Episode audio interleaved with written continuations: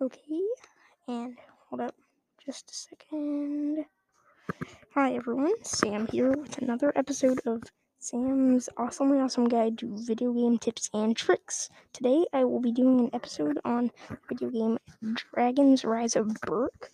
Whoever plays it, then you'll just know a lot of this stuff. Now, before I get started, I just want to say sorry, Rise of Berk, but the Dragon Riders Club is too expensive.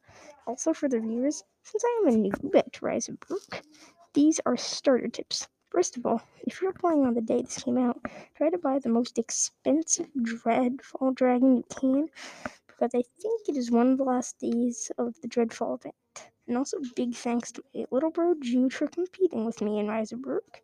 Big thanks to my best friend Everett for encouraging me to download it. Big thanks to the Gaming Beaver for inspiring me to play more.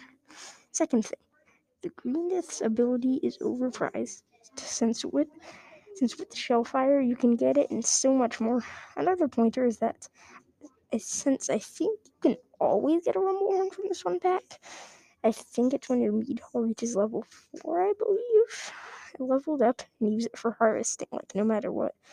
Though it harvests just an okay amount of materials, it does it for a very long time. At level 9, it does it for 48 minutes. And the final tip is that in Brawl, the Rain Cutter, it goes double energy and is at two bars, it can lock out forever.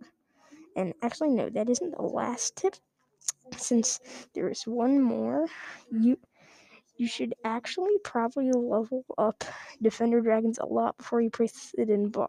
Because I've fought so many sucky Defender Dragons inside of Brawl, and they didn't even stand a chance. That's all for today. And my name is Sam. Make sure to subscribe, and until the next episode.